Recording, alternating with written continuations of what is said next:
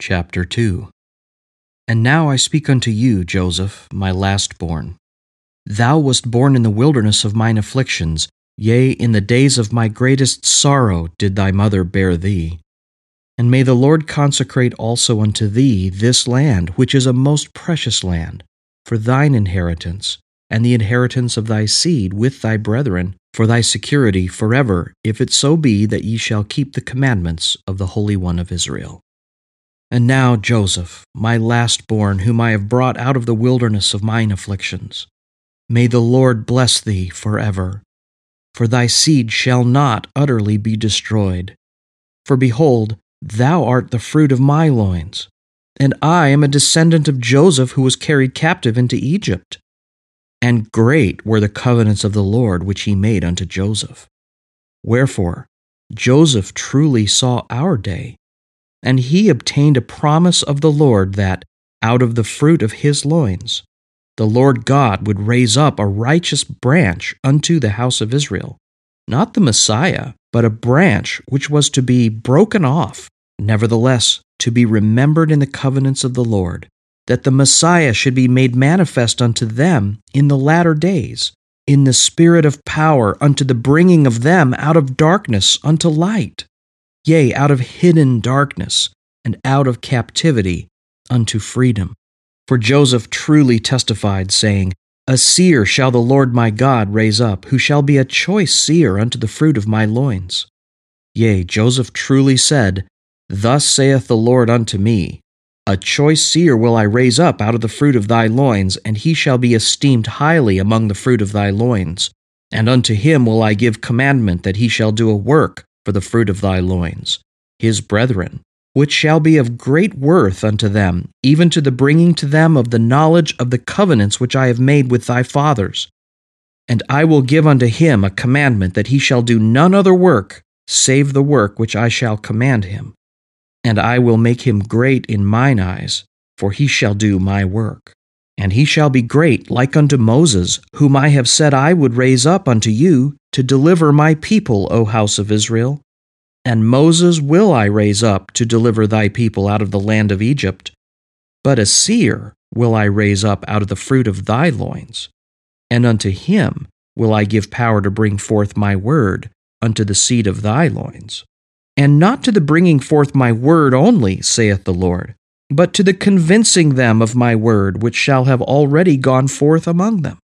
Wherefore the fruit of thy loins shall write, and the fruit of the loins of Judah shall write, and that which shall be written by the fruit of thy loins, and also that which shall be written by the fruit of the loins of Judah, shall grow together unto the confounding of false doctrines, and laying down of contentions, and establishing peace among the fruit of thy loins and bringing them to the knowledge of their fathers in the latter days, and also to the knowledge of my covenants, saith the Lord.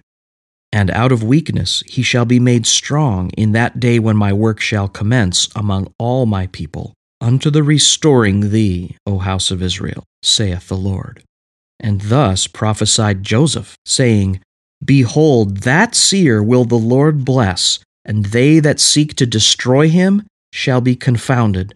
For this promise of which I have obtained of the Lord, of the fruit of thy loins, shall be fulfilled. Behold, I am sure of the fulfilling of this promise, and his name shall be called after me, and it shall be after the name of his father. And he shall be like unto me, for the thing which the Lord shall bring forth by his hand, by the power of the Lord, shall bring my people unto salvation. Yea, thus prophesied Joseph I am sure of this thing, even as I am sure of the promise of Moses. For the Lord hath said unto me, I will preserve thy seed forever.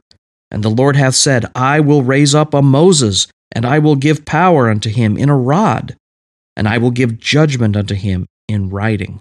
Yet I will not loose his tongue, that he shall speak much, for I will not make him mighty in speaking, but I will write unto him my law by the finger of mine own hand, and I will make one a spokesman for him. And the Lord said unto me also, I will raise up unto the fruit of thy loins, and I will make for him a spokesman. And I, behold, I will give unto him that he shall write the writings of the fruit of thy loins unto the fruit of thy loins. And the spokesman of thy loins shall declare it. And the words which he shall write shall be the words which are expedient in my wisdom should go forth unto the fruit of thy loins.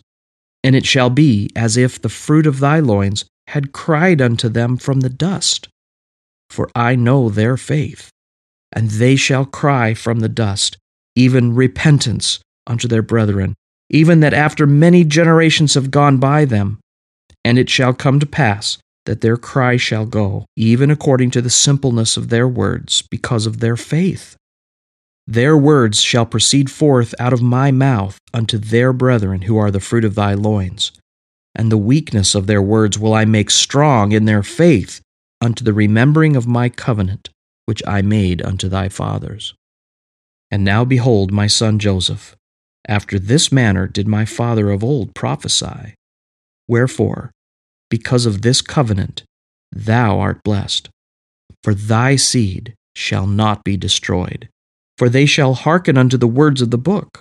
And there shall raise up one mighty among them who shall do much good, both in word and in deed, being an instrument in the hands of God, with exceeding faith, to work mighty wonders, and to do that thing which is great in the sight of God, unto the bringing to pass much restoration unto the house of Israel, and unto the seed of thy brethren. And now blessed art thou, Joseph. Behold, thou art little, wherefore hearken unto the words of thy brother Nephi, and it shall be done unto thee even according to the words which I have spoken. Remember the words of thy dying father. Amen.